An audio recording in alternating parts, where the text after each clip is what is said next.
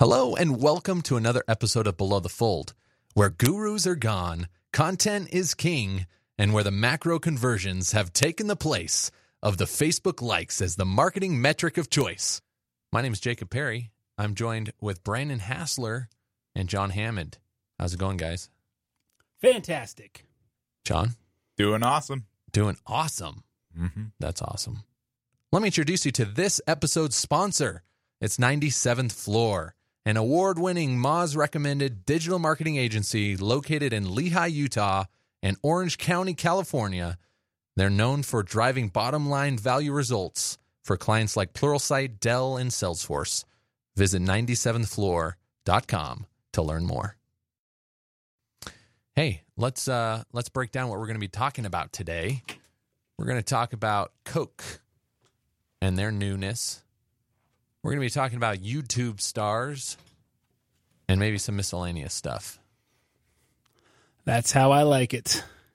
Keep it mysterious at the end. Yeah. Let's get started.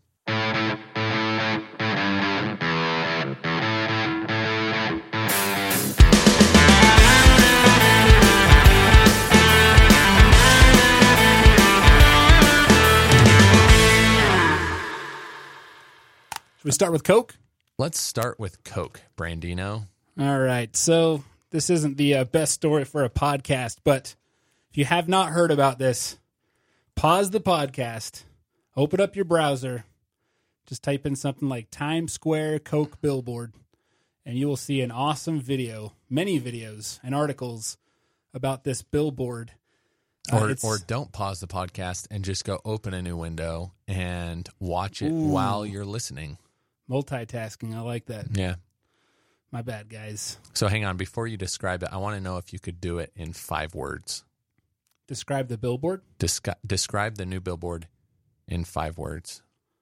first 3D billboard ever done. Whoa. Nice.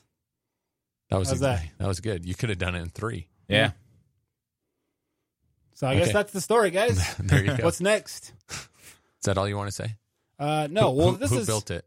that's what I'm uh, looking at because we I was showing this to you guys before the show, and then uh, so it's uh 68 feet by 42 feet, consists of 1,760 independently moving LED screens. So if you were to watch the video or look at these photos, the board like literally can wave and make all these different shapes, and it's not an illusion. Like those are actual cubes that are moving in and out creating all these all these different choreographed moves.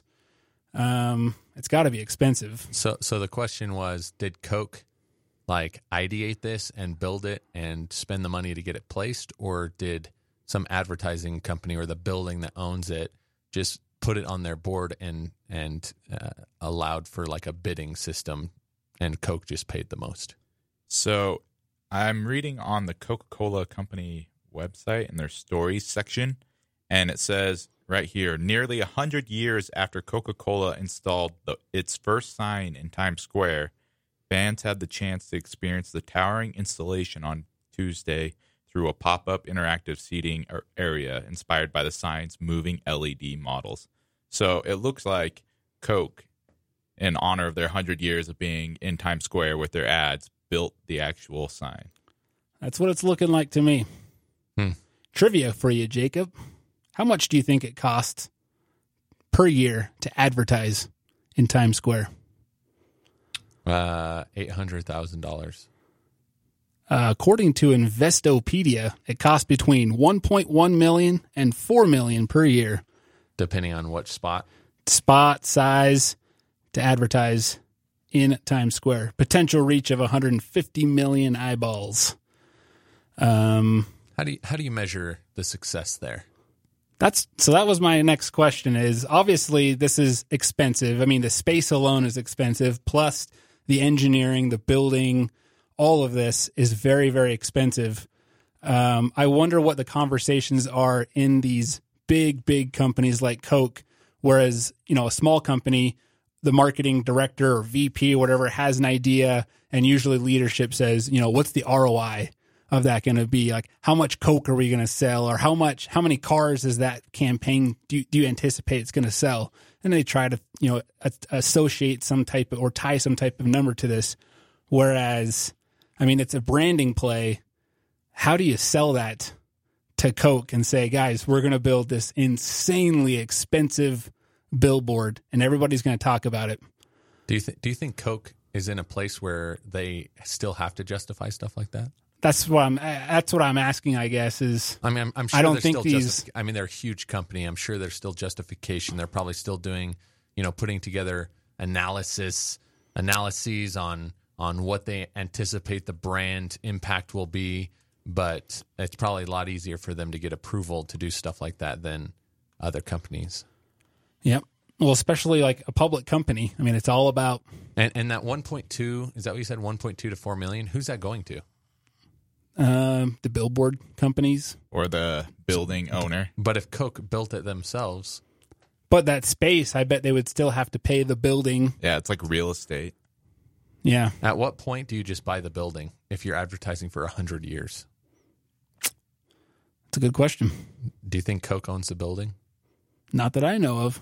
They could. Is Coke headquarters in New York? No, No. Atlanta. Oh, you guys, I didn't even have to Google it, Well, our fact checker is the one who said it. which Who is why I believe fact him. check himself. Oh, you can Google it right now. Coke HQ, Midtown, Atlanta, Georgia. Boom. How did you know that? Uh, I've been to Coke World. They have a full like, I'm sorry, but there's a Coke World in Las Vegas yeah, too. I've been there but too. this is at Coke HQ. Uh, oh, I've seen a Statue of Liberty in Vegas. I've Yep. seen Egyptian you pyramids. guys in Vegas, Yep. you need to get out more. there's a New York in Las Vegas. Yeah, I've There- seen the Empire How's State that, Building. How's that for Inception? Pyramids, Paris. Well, coming back to Coke, the sign had they had 19 different companies helping them design and build and implement the 3D billboard, and it took them four years of R and D and development before it was able to do, come to fruition. What was the last word you just said? Fruition, Fruition. fruition. Yeah. It's not fruition. No. I like fruition. uh, fruition. fruition. Uh, yeah, I like that. Uh, okay, so four years. Wow. Uh, when do they hit the hundred year mark? in 2020. So I think it's kind of weird that they spent four years developing this. Maybe they thought it would take seven seven years. years. But like, wouldn't you wait? Would you guys wait? I mean, wait for the anniversary. No, why would that? That's stupid. Honestly, I don't think they did it for the hundred year anniversary. I think someone just like made some weird headline. Yeah. Nearly 100 years. Well, that was the Coke company. Okay, so let us know what you think. Shoot us a, a message on Facebook or Twitter. I'd love to hear what you guys think about Coca Cola's $50 billion 3D LCD billboard in Times Square. Okay. I do have a follow up question Oh, okay. that may relate a little bit more to the listeners. At what point, maybe we're looking at revenue, at what point does a company allow themselves to do these types of branding plays?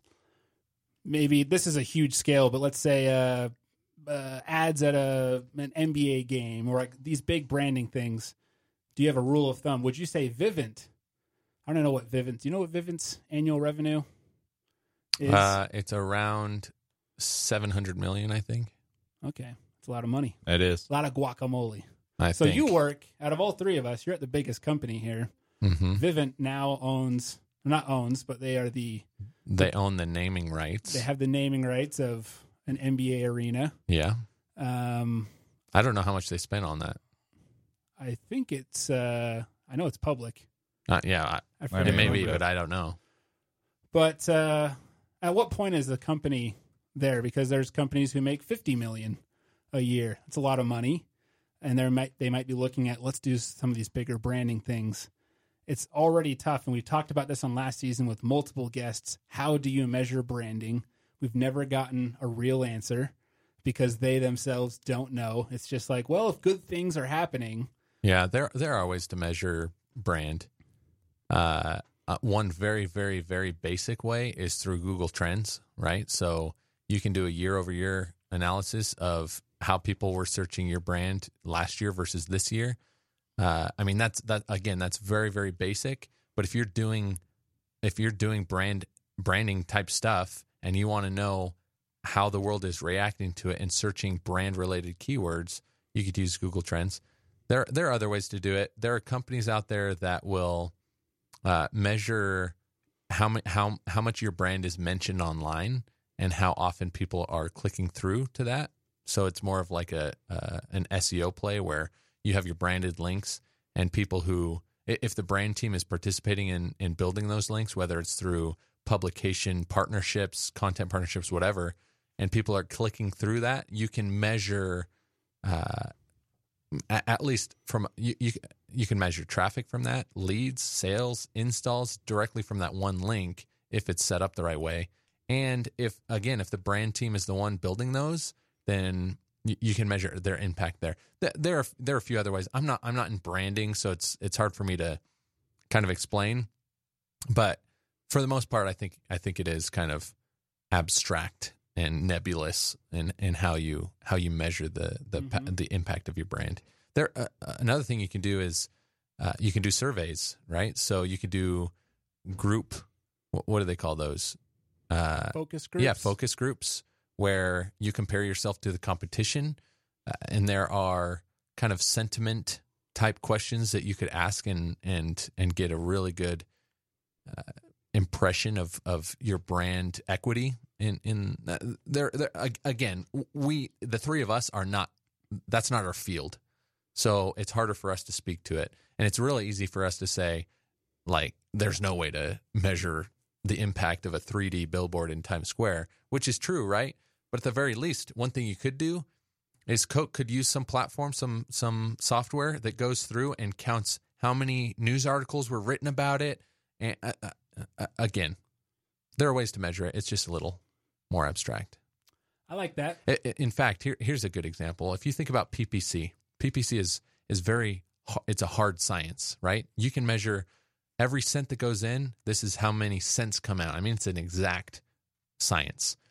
You move the needle over to SEO, and it's a little bit softer, right? hmm Where how do you measure your rankings? Like you can say we rank number one. Uh, you can even measure that to a certain extent, but how how how impactful is a link from a domain authority website 80 as opposed to a domain authority website 70 right? You're putting money into that link. How much money are you getting back? You can't. You, like you can't. You can't do that. It's I, mean there are certain things in seo that are are hard are hard and some things that are really soft and then everything in between. But uh seo is super soft. Again you move the needle a little bit further that same way and you hit brand which is as soft as it gets. So i mean there's definitely a spectrum. Ppc would be on one side. Brand would be on the other as far as being able to measure money in money out. Fair enough. I do have another story that just I was reminded of happened this week. It's very related to this Coke story. okay what is it I don't know if you guys have seen this. Have you guys seen these billboards? netflix is a joke So there's these billboards. It's just a blank white billboard. Netflix is a joke popping up over LA, New York. You're driving down the five in California. You see this. What goes through your head? Some competition is coming after netflix that what you're thinking? Yeah. is this a netflix Netflix is apparently behind these ads. Uh, they have declined to comment thus far, at least the last I've seen. Uh, but speculation is that it's kind of part of their. I believe they're trying to get more comedy uh, content on Netflix, and so by throwing this out there, it just gets people. I don't know, it just pops out at you. So I guess my question is, knowing that Netflix is behind this, would you say that was or will be an effective campaign? Yes, people are talking about it, but they're a big company, yada yada. Aside from that, consumers just driving down the freeway, does that help or hurt Netflix? Hmm. i my first my first thought is that it helps Because it makes you think Netflix. Well, yeah, as I think, I mean, now that I know, I look at that and you can tell that the font is Netflix font, right? Yeah, Isn't it? Or is it not? It looks Similar. like it. It's very similar. If it's not, it's very similar. Uh, but yeah, that, I mean, that's interesting, right? What consumer who's like, are, do you guys spend money on Netflix? Yep. John? I mooch off my brother's account. Oh, okay. So I yeah, I spend for Netflix. Brandon spends for Netflix. John is pirating, but you know whatever. Uh, if you saw that billboard driving down the freeway, would it would it would you think, yeah, Netflix is a joke? I'm gonna stop paying. Yeah. No, I would not Oh. say that. Oh. But I, I, my thought is it gets you asking in your mind, well, who is saying Netflix is a joke? What? Why would Netflix be a joke? Is there a different service out there? So it makes the users, whether they're customers or not, question now. Well, why is Netflix a joke? And uh, I think that's that alone is effective. Like for for ten seconds in a car ride, they're- Okay, they're thinking about Netflix they're thinking about Netflix. who knows? Some people might be like, I forgot I have a Netflix subscription. I need to cancel that.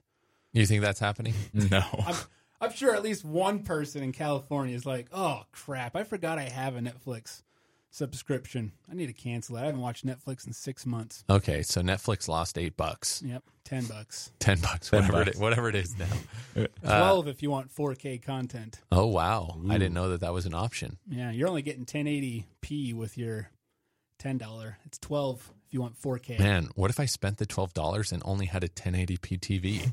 It might look clear. I don't know. yeah, I don't either. Load slower, probably. Okay, so you think that it would hurt them? That it's hurting No, them? no. I think this is help. I'm saying like you're going to have like one or two people out of millions of people. Who are like, oh man, that's right, they are a joke. I'm going to Hulu. Yeah. what other competitors are there? Hulu.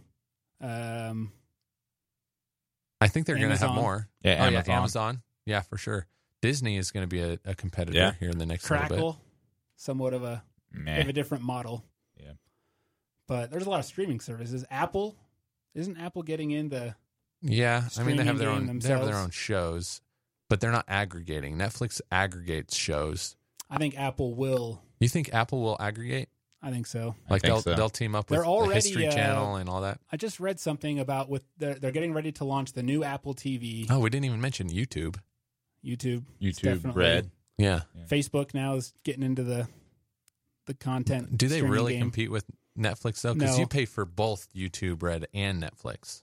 yeah, Netflix is not original content. They have original They do. content, but you're getting all the other stuff. Whereas YouTube, Facebook uh, is very focused on Hmm. original content. You're not going to be like watch. I want to watch uh, Ocean's Eleven on YouTube. You got to rent it through Google Play. There's no streaming option there, so that's where Netflix still wins. But I have read something about with the Apple's wanting to launch the new Apple TV, which has like these 4K capabilities, and they're in this big fight with movie companies. Uh, it's something about like Apple wants a low price, and the movie companies want like thirty-five dollars. Apple wants everything to be twenty dollars. Hmm. Can't remember what I've never that heard is, that. but I think Apple's slowly getting into the streaming Hmm. game. To compete with Netflix? Yeah, they're just doing it in a very small way versus coming out saying we got our new platform. I don't think Netflix is profitable right now, are they? They're not. They're losing. Then we, we talked about that. Uh, they're losing to Disney, but They're losing like money they're- every year. uh, yeah, yeah, they're like thirty something billion dollars in debt. Twenty-one point something billion. How do you come back from that? a lot of. uh It's just a lot of investment. I don't know how you come back. Maybe in twenty years. Is that? I mean, is that a viable business model That's- Slow burn. It's a lot of business models. Companies at that extent? Like that? especially when companies like get acquired these big companies are just dumping tons and tons of money into it with the hope uber is the same way i think uber has yet to hit profitability um, slack i don't even know if slack has hit profitability but their hope is that we're going to dump tons of money and then we're going to be the next facebook or we're Hmm. going to be the next google Okay. All right. Well- so there you go. Coca Cola 3D machine. Last last update on the NBA Vivint, they kept the financial terms of a 10-year agreement undisclosed. But Delta paid for a 15-year before it was changed to Energy Solutions for 25 million. for 15 years. Yeah. Huh. Do you know how much uccu paid for the uccu center at uvu No.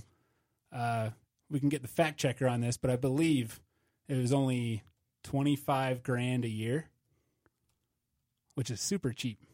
Is it? I think so. Like that's very prominent. Think of all the events, For some, concerts that are going on there. Apparently, it's naming rights to the building for the next 10 years worth 2.5 million. 2.5 million divided by uh, Oh, it was 120 months. 200 So it'd be 250,000 a year. Okay. That goes to okay. That's, I mean, you just That's missed a good one deal. zero. Yeah. yeah. Yeah. That's still good, I think. So who has the rights for the next 10 years? Is it UCCU? They have it right now? Yeah. I bank with UCCU. I mean, it costs Same with me. cost a hundred grand just to have like your logo digitally randomly appear in Vivint Smart Home Arena. Is that true? Yeah, For how long? Just like it's certain. I don't know what the exact seconds are, but that puts in perspective. It's like, man, for another hundred grand, I could have my freaking name on the building that For one overlooks year. the freeway for for one year, up to ten. So they got to steal the deal, I think. I bet they had to pay 10 years in advance. Yeah. Like this isn't like one year at a time No. because that's a lot of money to switch logos around. Okay. There you go. Thank you. All right. Next next thing I want to get to and and uh we'll probably spend a lot of time on this are YouTubers.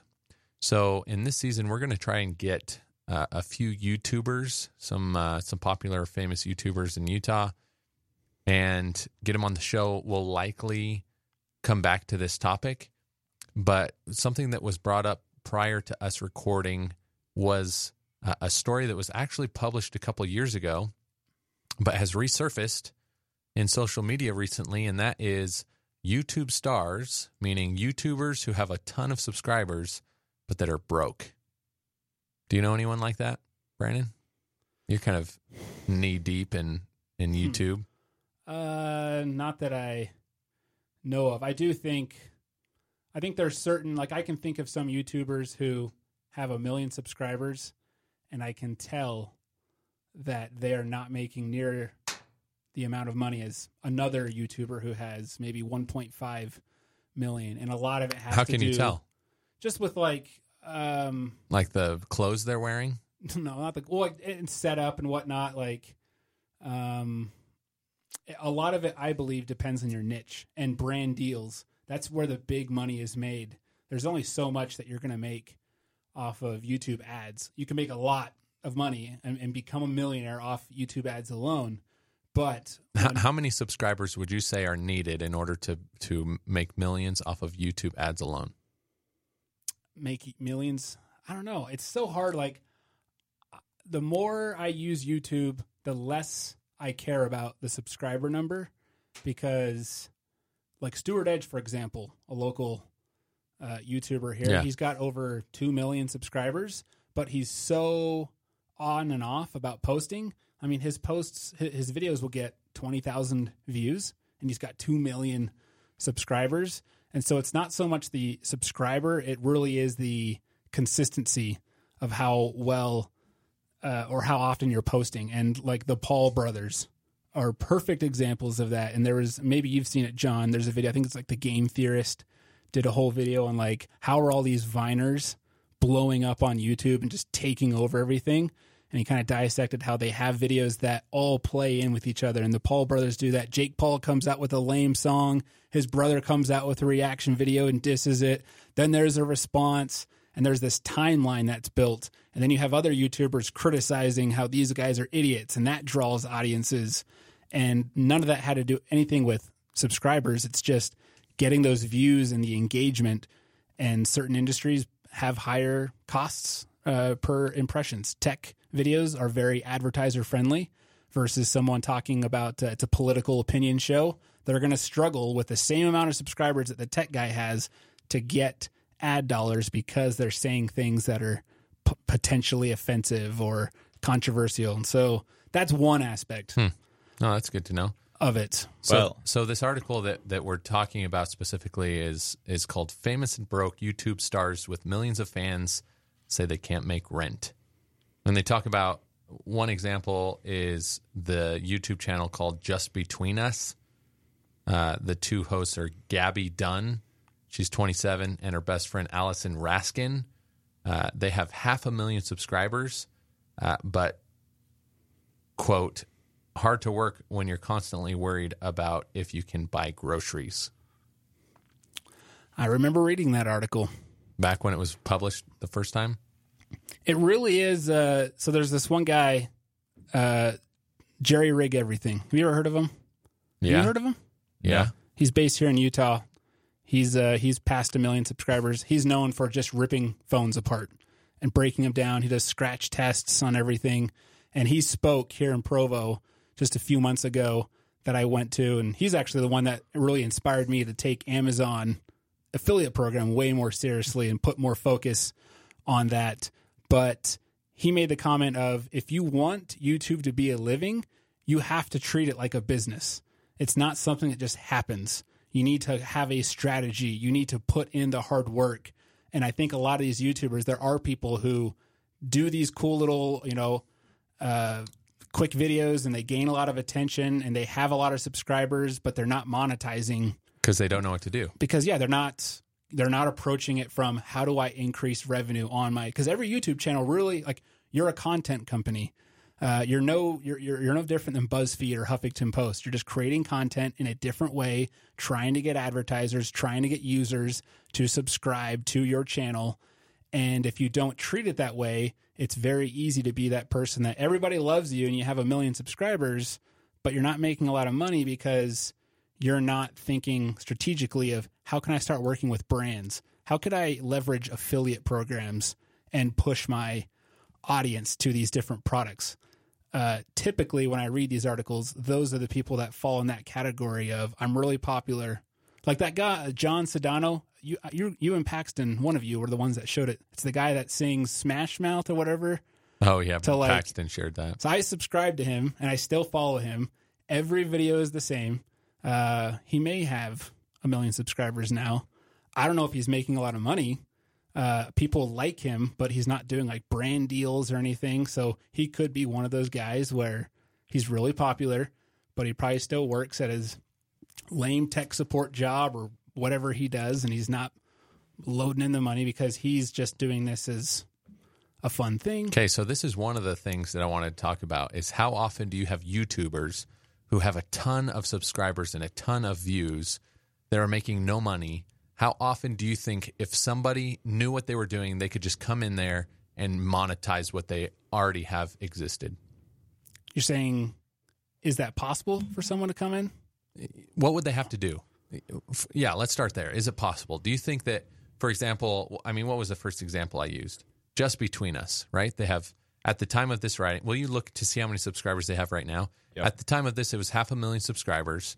Uh, they likely had a ton of views per video. How do you think that if if if someone who knew what they were doing, they could go in there and consult with them and get them to monetize and and make tons of money? Yeah, uh, and that's what uh, there's a lot of businesses around that. Essentially, they're like agents, uh, like you know athletes have in in sports. So YouTube agents. YouTube agents. Is that a real I forget what they're called. Like uh, like Maker Studios is a huge one that was started by oh, what's his name? The he's Mormon. Um, the Shaytard guy. You know what I'm talking about? Nope, no idea. the Shaytards, they're like credited as being like the original vloggers. He started Maker Studios, which was basically a group that found YouTube talent, gave them the resources, the you know, the the access to the studios, and they would take a cut of their revenue, but they would build relationships with big companies. The company was later acquired by Disney. So Disney now owns Maker Studios. They had big names like PewDiePie, who was recently cut from Maker Studios because of Because he's an anti-Semitic. Yes, he loves uh, Hitler apparently. But uh, yeah, there's a lot of those companies. The problem is, and I see this a lot in like local small YouTube groups that I'm in, these YouTubers start getting 10, 20, 50, 100,000 followers and they start getting hit up by these companies. And their worry is, man, they want 20 or 30% of my revenue. Is it worth it? And that's always the question. Should I mm-hmm. go with these guys? Because they don't know the business side and this company does. But I think there's a lot of sharks in this industry because it's so not regulated like the NBA. I think the NBA or it might just be all, I can't remember what league it is, but agents can take a max of 3% of an athlete's salary. There's like regulations, there's limits on what they can do, and you don't really have that in the YouTube world. And so it's there it's just again, how do you find those people? Uh, reaching out to them. You can apply to their site, but a lot of it is them discovering you. So I would imagine that these girls have been hit up before. I don't know the full story on them, but So so that's the second part is I, think there are a lot of YouTubers who have like really strong morals against selling their soul and I'll put that in air quotes where they've created this following based on this genuine that their their genuine selves and then when they kind of start to take on sponsors or partnerships they feel like they're selling themselves out for money uh, in order to get more money, but kind of they're kind of backslapping uh, their their subscribers. Mm-hmm. At, like, at what point is that a, a thing? When I think that article, if I, I mean, it's been a while since I've read it. I think it mentioned that where when they would do sponsored things, you get a lot of pissed off fans saying that exact thing. Oh, you're a sellout. Uh, I, I didn't want to. I didn't subscribe to you to watch a commercial type thing. And I still say every time you see like a Casey Neistat do a promoted uh, video, he just did one with SeatGeek where he went to the uh, fight in Vegas with Mayweather and McGregor, and uh, he was very open, saying, "Yeah, this is a sponsored video." It's a very very delicate line, I think, within the YouTube world to where you have to be smart about how I get hit up all the time. Like I have a super super small channel, and I get hit up all the time with like most of it is like uh, phone case companies who I've never heard of. And they're like, we have a cool case that we'd love for you to review, or we've got a competitor to the boosted board and we want you to say this, this, and this.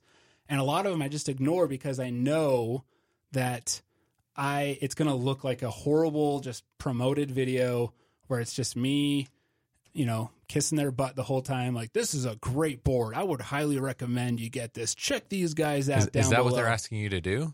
Yeah, some of them are very blunt. They're just like, "You will say this" type thing. I like the ones where they say, "Hey, we got a product. Can we send it to you?" And you we can, want an honest review. yeah, an honest review or, or talk about it.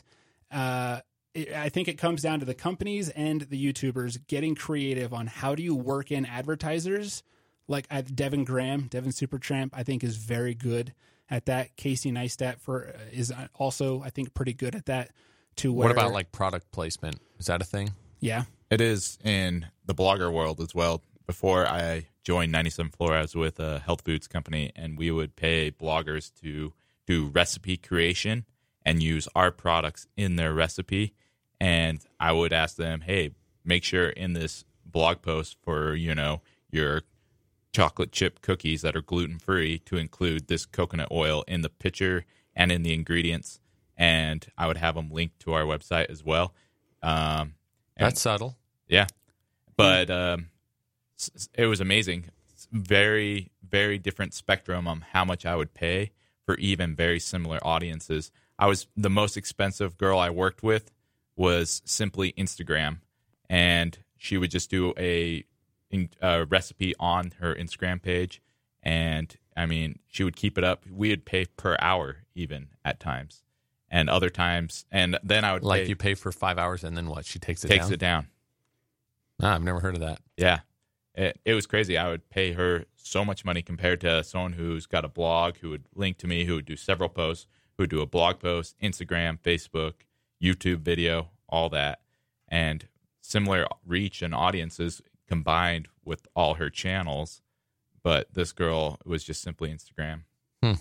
Okay, so that's a thing too, I guess. And I think the other thing that helps, because I've had this discussion, uh, I, I spoke at a YouTuber event like a year or two ago on um, really not putting all of your eggs in one basket. And a lot of people get into YouTube, and that's all they focus on is just uploading to YouTube, and that's it. They ignore Twitter, they ignore Instagram, or they treat them as like separate things. And all of the great YouTubers are also very active on Instagram, posting little bite sized content that floods into YouTube, utilizing Facebook, building even some original content for Facebook. Again, those are the people that are treating it like a business. And a business looks at it and says, we want to be everywhere you are. And, rem- and when people are on Instagram and they see my story, they're going to remember, oh, I haven't watched his YouTube videos in a while. Hop over to YouTube, watch his videos. Plus, those are also channels that you can monetize. As a YouTuber, it's so much easier to ask. I'm not saying I'm the YouTuber, but like as a YouTuber, you can ask for a lot more money when the promotion is also going to, you know, happen on Instagram and you're going to push it on Facebook and you're going to do this cool thing on Twitter. Which means it helps if you have followings there. Yeah. And uh, you never know. Look at Vine. All those guys that built huge followings on Vine, the ones that lived and are making a lot of money now are the ones that were smart. And as they blew up on Vine, they started to, you know, tinker around with YouTube and, and Twitter and these places. And now they've moved over to YouTube. Whereas the other ones that were stuck on Vine and never left, now they're dead. They don't have an audience because they didn't take the time to build up. So Yeah. at the end of the day, these are other companies that you're relying on, and Yeah. they could shut their doors just like that. So the COO of the Young Turks, which is a popular YouTube channel, Mm-hmm. uh, political news casting show. The CEO, the COO was interviewed by Google for for a YouTube uh, like YouTube 101 channel, and what he said: if you want to monetize YouTube, what you, and you're just starting out, you focus on not monetizing YouTube, right? You need to focus on building your followers. So if uh, right now, especially now, I think it's getting more and more popular and harder and harder to get in. Like if PewDiePie started his YouTube channel today, he he'd be a nobody. I think. I think he was one of the ones that was just early at the very, very, very beginning, 2007. Uh, did you know he wasn't even uh, number one in subscribers until 2014? I did not know that. He's he's like 20 million ahead of the number two person, and it wasn't until three years ago that he was number one. Anyway, blow mind blown. anyway, if if if you're on YouTube and you want to make money, don't focus on making money. Focus on building your followers. Okay, I have some trivia for you guys. Okay, you ready for this? This is YouTube trivia. I expect some amazing results from you guys. Don't look over here and cheat off my off my paper. All right. So, we're going to start with an easy question, okay? I have a top 10 list and I want to know how many uh how many of these you can get right. And this one is top YouTuber subscriptions. So, which YouTuber has the most subs- subscribers? W- I think we, we- know who number 1 is. Are we counting like our media companies and music artists yes. on this? So, we're talking straight up subscriber. Um, one of them is a Disney. Okay, Smosh. Smosh on there. No. Um, Who's number 1? Let's start there. PewDiePie. Okay, so PewDiePie. PewDiePie is number one with 57 million. Last time we talked about him a few months ago, he's at uh, 50 million. He had just hit 50 million, and now he's at 57 million. You got so this he's list off number one. Wikipedia. Yeah, I've looked at this list before. Yeah, and that- another one is a movie one, right? It's like number two or three, um, I don't know what you mean by movie. or trailers, or movie clips. Nope. Is it like Come on. a music channel? What do you mean it? Yes, there are music channels Yeah, on the top 10 Isn't list. there like uh, a music channel, like YouTube Music, that people can subscribe Vevo? to? So you know, I have a question about Vevo. What the heck is Vevo? I don't know. I know there's videos on YouTube. like all the music artists have Vevo. Okay. You guys are disappointing me. You got PewDiePie and that's it. There are four music artists. What are they? Taylor Swift, Taylor Swift is number eight. Justin Bieber, Justin Bieber is Katy number Perry, three. Perry, Katy Perry is number seven. One more? Rihanna. Rihanna. Yep. Rihanna's number six. So number two is uh Hola Soy German. Or Herman Herman. Have you heard of him? No, Probably not. He's it, that's Spanish. He's the number two most subscribed to YouTube channel. Uh, number four, El Rubius OMG. That's another Spanish one. then you have YouTube Spotlight, which is number five, and they used to be number one at one point. Them and PewDiePie had like a battle for subscribers uh, back in 2014 uh, PewDiePie took the crown from YouTube Spotlight and has never looked back. Number nine is T Series, which is a Hindi from India channel, and then number ten is a Spanish one, Fernan uh, Fernanfloo, whatever that is. Anyway, uh, so what I was talking about, PewDiePie, fifty-seven point two million subscribers. The number two, which is Hola Soy German, is thirty-two point seven, so over twenty million more than the number two spot. I mean, that's insane. Anyway, okay. Next, uh, next question: the top three most disliked videos of all time. Friday, Rebecca Black. That's actually number four. So Dang. right Hmm. out of the top three spot. because I liked it. Yeah. Felt bad, had to help it out. Yeah, that's right.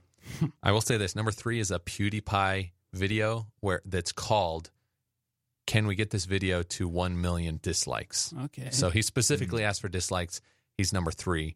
And it only got between three and four thousand dislikes. So uh, not close to the million. The number two spot most disliked was a Call of Duty trailer. One of the Really? most yeah, one of the most recent Call of Duty games, the trailer. Number two most disliked video. The number one most disliked video of all time on YouTube is a Justin Bieber music video, Baby, from 2010. Now, rightfully so. I'll say this. I looked at the top 40 list of most disliked videos, and Justin Bieber had five videos in the top 40 most disliked videos of all time. Okay, next list. Most viewed videos of all time. it used to be Psy. Psy used to be number one. He's number Just got three now. Up. How about the He's Korean, number three. uh, song? That's Psy. That's Psy, Gangnam okay. Style. Yeah. Gangnam Style is number three. Didn't uh, Taylor Swift's video or something? No. So t- uh, I only have the top five. So top five most viewed YouTube videos of all time. Is the top one a political? No, it's not. It's a song. It's a music video. I've seen Um, articles. what does the fox say? No, no. so it's it's from this year, from January of this year. This summer, uh, I'm giving you a big clue here. This summer, Justin Bieber was added to the remix to make it the mo- one of the most popular songs of the year. It's not every day, bro. Is it? No, it's Despacito. Uh, Des- Despacito, that Spanish oh, the song. Spanish song. That's Yeah. yeah, I've seen. with Daddy Yankee and Luis Fonsi, or however you pronounce that. So that's number one. Uh, Wiz Khalifa is at number two. See you again, and then Gangnam Style three. Justin Bieber at number four with Sorry, and number five is Uptown Funk with Mark Ronson. Also, Justin Bieber. I looked at I looked his up. This is in a top hundred list, and he has five videos in the top 100 most viewed YouTube videos. Hot dang. Okay, next one. Most viewed videos in the first 24 hours. I'm gonna guess that Despy is whatever. Despacito? Yeah. Nope. Taylor Swift's new video. Yes. That's mm. at the number three spot. So Taylor Swift's new video, Look What You Made Me Do, got 43 million views in the first 24 hours. Holy cow. And that is only about 25% of what the number one video got. Every day, bro. Jake Nope. Paul. Nope. The number two video is the Chewbacca mask lady. Oh yeah. You guys see that one? Oh, Love that. 50 million, which is again around 25% of the number one spot. I had not seen the number one video until today. It was posted in January. It was the Rings prank. So the the remake of the Ring movie that's Mhm. called Rings.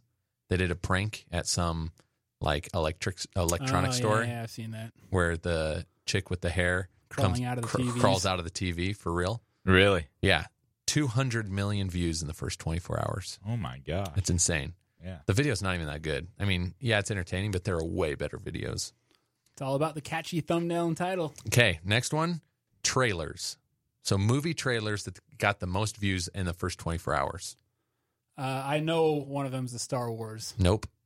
So, It- Star Wars is Avengers. so Star Wars is I think around number 5. You're talking about the Force Awakens trailer?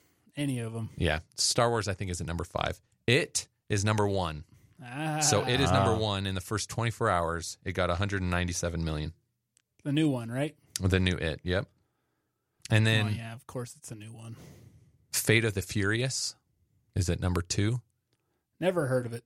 It's Fast and furious. it's the Furious. Fast and Furious, the Never newest one. seen any of them. Really? wow. Wow. And then number three, you said Avengers. It's not Avengers, but it is Thor Ragnarok. Mm. Number three. Okay. And the last list I have top earners on YouTube. Who on YouTube is making the most money? PewDiePie is on the list, but not number one. Jake Paul Jake Paul is not on the list. This is top Paul. 10. No. and they make a lot of money. Are they strictly YouTubers or are they These are beyond just, that? YouTube, just, as, just YouTubers. So like So Jimmy Pewdie- Kimmel's not on there. He's stuff not like on there. That. Nope. Nope. So PewDiePie is at number two with $18 million. This is the most up to date list I've, I've found. It's supposed to be a t- 2017 list. Uh, oh, isn't one of them like someone that plays with toys? Oh yeah, it's that Disney. little boy, right? Who like reviews toys. Yeah. So uh, there is a woman who Plays with reviews Disney toys? toys, but uh, they don't know who she is. Because she doesn't show her face. She doesn't show, show her, her identity is a mystery. So she couldn't be put on this list. Only That is Google awesome. knows. Yeah. Yeah. um, yeah. There, there's been speculation and people who have guessed who it is, but it's a mystery. Add respect to her. Come on, PewDiePie. You you've Smosh? set Smosh is number three. So number three at eleven point eight. So from PewDiePie at eighteen, Smosh goes uh, down to eleven point eight. Um, Rhett and Link Uh, yeah. Uh, or Good Oh. Mythical Morning. no, sorry, they were on a on several other lists, but they are not on this list. So let me give you, uh, let me give you number ten, Hank Green. Ever heard of him? Nope. Me neither. Number nine, Lilly Singh. Yep. Yeah, she's number nine. Oh no, no, I'm thinking of Miranda sings. Mm. Oh, she's not on here. Eight, Rosanna Pansino. Nope. Number seven, Jenna Marbles. Nope. Six, Roman Atwood. Yes. You've heard of Roman Atwood. He's big. He does pranks. Yeah.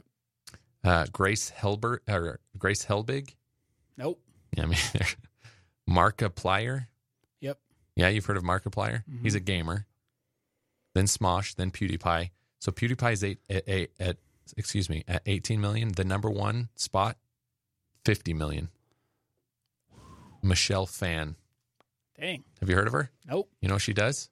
What? Makeup. Makeup tutorials. Yes. She does makeup tutorials on YouTube. And and so there. Wait. So is so I'm sure like Avon's paying her. Oh yeah, I'm sure that's that's what I'm talking about. You have someone like PewDiePie, who yeah, you know, he was with Disney and he's got like the most subscribers by far. But when you think of partner like businesses who want to pay him to do certain things, he's way more limited than like a Michelle Phan who has far less subscribers, but her subscribers are their target market. Yeah. And since she's an influencer, they're willing to pay way more money for her to use and promote their uh, products.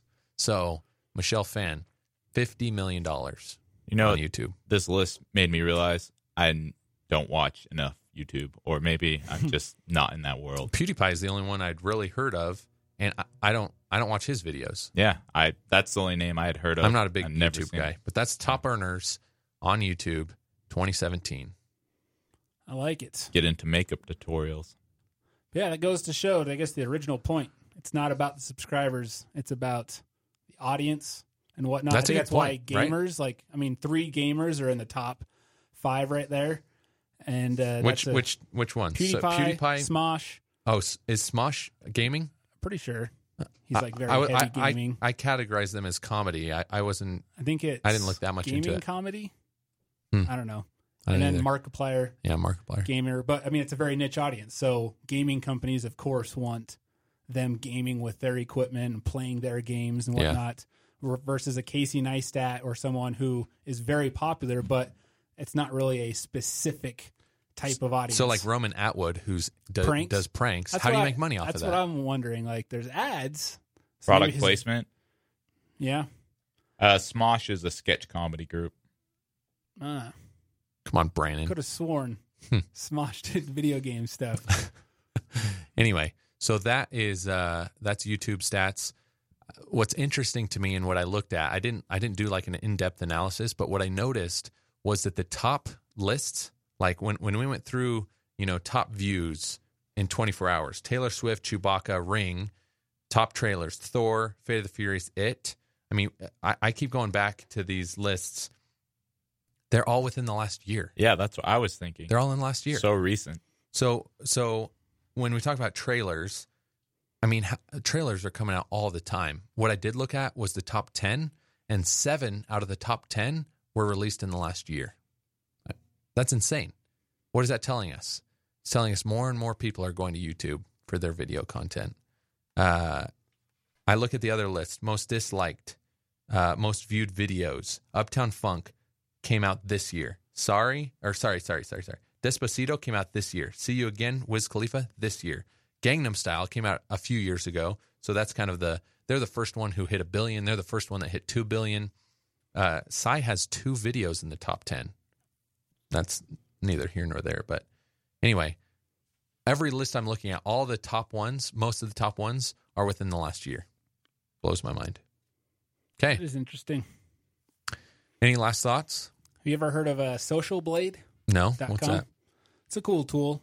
Mainly mentioning it just if you're listening and you're curious, like dig into specific YouTubers or whatnot.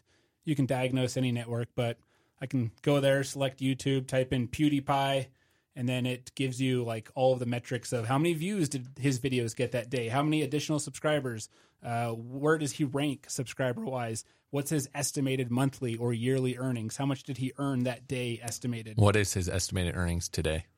Um, today, Yeah. let's see. Well, well, let's look at yesterday since it's a full day. Okay. It's a huge range. That's the only problem. One point, uh, so one thousand six hundred to all the way up to about twenty six thousand. Hmm. So Huge somewhere range. somewhere in the in the middle of one to twenty six thousand. Yep.